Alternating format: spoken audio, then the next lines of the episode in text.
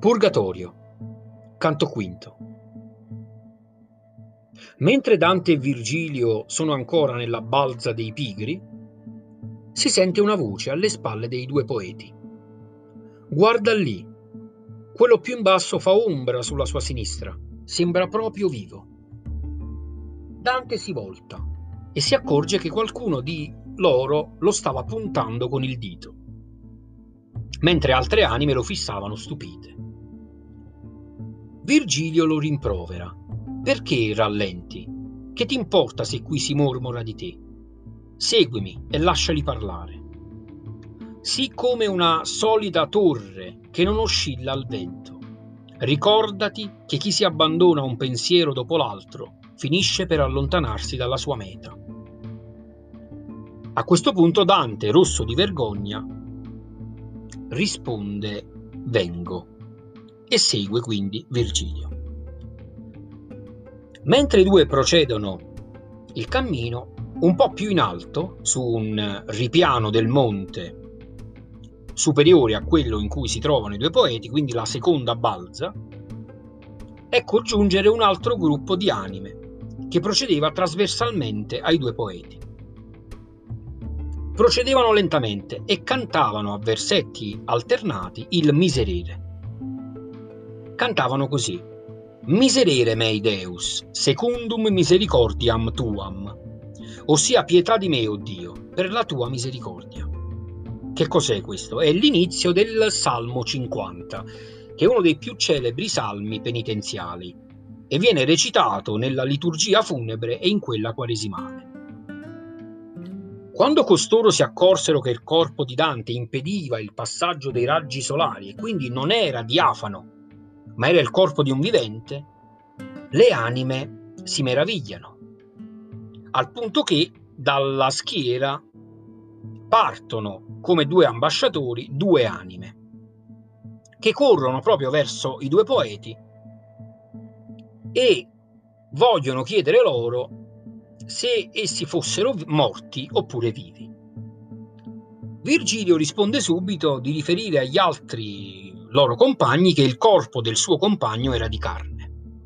Pertanto, se si erano fermati perché avevano visto la sua ombra, adesso lo sapevano con certezza. Sapevano che Dante era ormai vivo. Inoltre Virgilio dice che se le anime avessero trattato con cortesia il vivente, ne avrebbero avuto vantaggio. A questo punto i due ambasciatori risalgono più velocemente di due stelle cadenti, dice Dante, e riferiscono il messaggio alla schiera, la quale schiera si precipita velocemente verso i due poeti. Le anime, che sono le anime di coloro che morirono di morte violenta, per desiderio di incontrare un vivo, un vivente, corrono verso di lui. Lo fanno in maniera forsennata. A questo punto Virgilio avverte Dante e dice attento, questi sono in gran numero e vengono a supplicarti. Naturalmente supplicar, supplicarlo, supplicano Dante perché, lo abbiamo già detto precedentemente, vogliono essere ricordati sul mondo dei vivi. Per questo motivo sono interessati a parlare con un vivente, a differenza infer- del, delle anime dell'inferno che vengono interrogate e rispondono. Però eh, il desiderio è forte, certo, di essere ricordate, però eh, ciò che eh, differenzia l'anima del purgatorio dall'anima del, mm, dell'inferno è proprio il fatto che l'anima del purgatorio può cambiare la sua condizione perché se ricordata in terra e se pregata può effettivamente ottenere eh, prima la salvezza. Può essere salvata. Perché? Perché la sua pena può essere accorciata. Invece la condizione delle anime del, dell'inferno e delle anime del paradiso è immutabile. L'anima infernale non può essere salvata, l'anima para- del paradiso è già salva, quindi sono le due dimensioni eterne, mentre l'anima del, purgat- del purgatorio praticamente può essere salvata a patto che i viventi preghino appunto per lei. Dice Virgilio, non ti fermare a parlare con loro, però ascoltali mentre cammini. Le anime gridavano, o tu, che vai a guadagnarti l'eterna felicità con quello stesso corpo con il quale sei nato, rallenta un po' quel passo e guarda se hai mai visto qualcuno di noi, così da portarne notizia nel mondo dei vivi. Perché continui a camminare? Perché non ti fermi? Noi tutti fummo uccisi con violenza e fummo tutti pecca- peccatori fino all'ultima ora. In quell'ora la grazia divina ci rese consapevoli, così ci pentimmo del male fatto e perdonammo quello subito e morimmo riconciliati con Dio. A questo punto Dante risponde, benché io guardi i vostri volti non riconosco nessuno, ma se desiderate che io faccia qualcosa che è in mio potere, ditelo e in nome di quella pace che vado cercando attraverso i regni dell'aldilà, io lo farò. Lo farò. Allora uno di loro comincia a parlare. È l'anima di Jacopo del Cassero, di Fano. Si tratta di un uomo politico e comandante militare di parte guelfa. Alla guida di un piccolo gruppo di soldati di Fano partecipò alla battaglia, alla battaglia di Campaldino, questa battaglia di Campaldino, che fu combattuta l'11 giugno 1289 tra i fiorentini e gli aretini, Jacopo prese le parti mh, dello stesso Dante, cioè nello stesso schieramento in cui militava anche Dante, quindi i fiorentini mentre dall'altra parte, per quanto riguarda gli aretini, militava Buonconte da Montefeltro, il quale Buonconte parlerà subito dopo.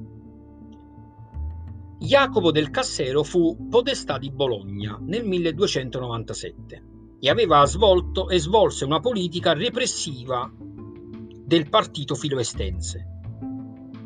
Questa politica aveva attirato l'odio del marchese Azzo VIII d'Este. Lo stesso marchese che nel canto dodicesimo dell'inferno Dante aveva accusato di aver ucciso il padre.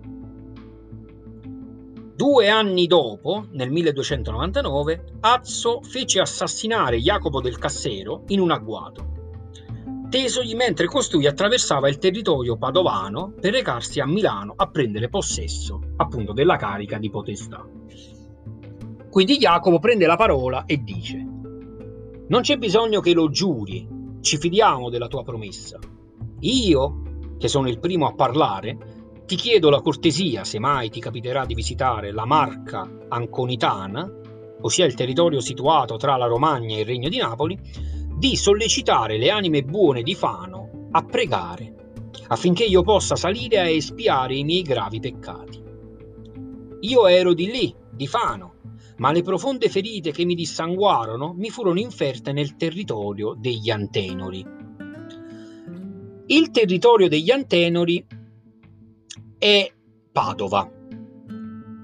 Perché? Perché anticamente si credeva che i padovani fossero discendenti da Antenore, questo principe troiano che, trasferitosi in Italia dopo la distruzione della sua città, secondo la leggenda avrebbe, avrebbe appunto fondato la città di Padova.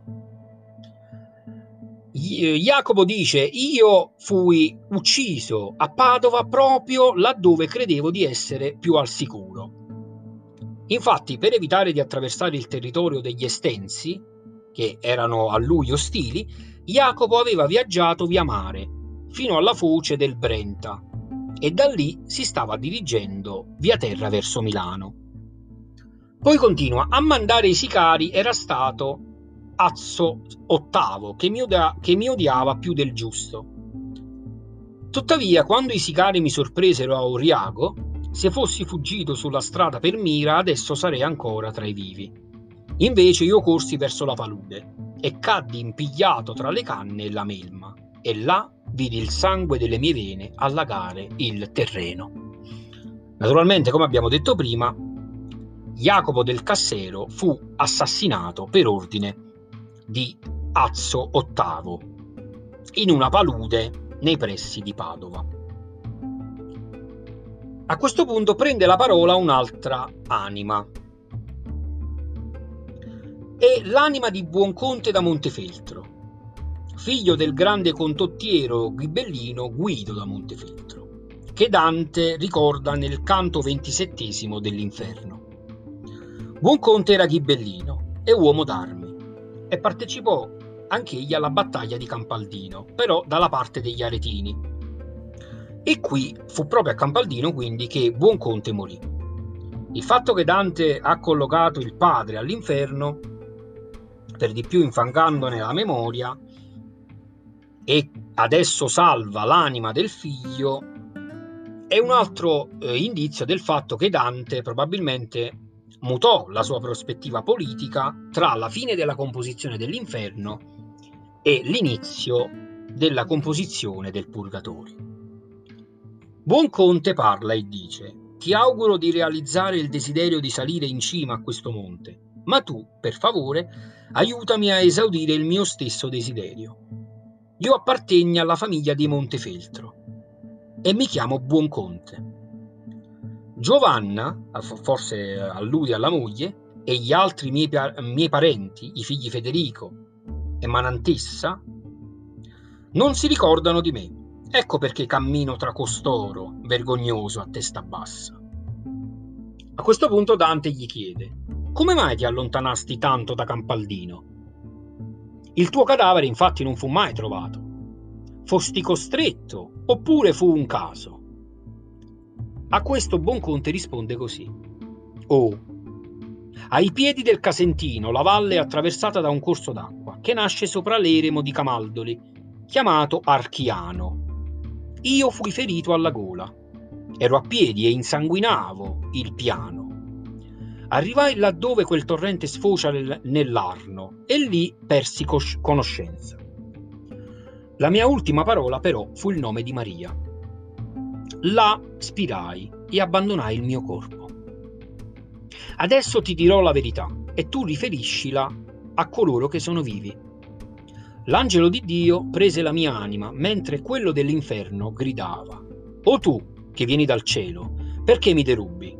Ti porti via la parte immortale di costui solo perché ha sparso una lacrimuccia, ma io tratterò ben diversamente il suo corpo. Che cosa fa il diavolo? scatena una tempesta. Scatena una tempesta e smuove il corpo con una mareggiata, con una piena, la piena del fiume Archiano, smuove il corpo di Buonconte che giaceva sulla riva, quindi in fin di vita, e lo mm, sommerge di detriti. Dice infatti Bonconte l'acqua caduta riempì i fossati, poi si raccolse nei torrenti e questi si precipitarono in Arno con una velocità tale da travolgere ogni ostacolo. Presso la foce la piena violenta dell'Archiano si abbatté sul mio corpo gelato, sciolse la croce che avevo formato sul petto con le mie braccia e lo spinse nel fiume Arno. La corrente mi rivoltò sbattendomi contro le rive e sul fondo. Poi fui seppellito sotto i detriti. Anche alla fine della vita di Buonconte di Montefeltro, la sua anima, come era già era successo con, con l'anima del padre, viene contesa tra l'angelo di Dio e invece un diavolo. Ma se invece se a differenza del padre, l'anima di Buonconte viene salvata perché viene condotta in purgatorio, perché? Perché pronuncia il nome di Maria in fin di vita, lo stesso non si può dire naturalmente per eh, Guido da Montefeltro, il padre, punito nel canto ventisettesimo tra i consiglieri fraudolenti. E quindi trasportato all'inferno in fin di vita, perché naturalmente non si pentì mai. A questo punto prende la parola la terza anima, Quando sarai tornato sulla terra e ti sarai riposato dal lungo viaggio, disse di seguito appunto la terza anima, ricordati di me. Mi chiamo Pia, nacqui a Siena e morì in Maremma, come sa bene colui che, prima di uccidermi, mi aveva sposata donandomi l'anello nuziale. Chi è quest'anima?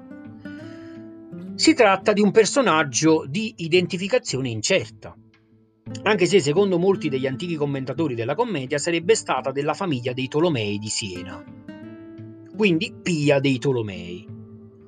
Sarebbe andata in sposa a Nello dei Pannocchieschi, questo podestà di Volterra e capitano della taglia Guelfa nel, 1800, nel 1284, che sarebbe stata uccisa dal marito che la fece precipitare dal balcone del suo castello della pietra in Maremma.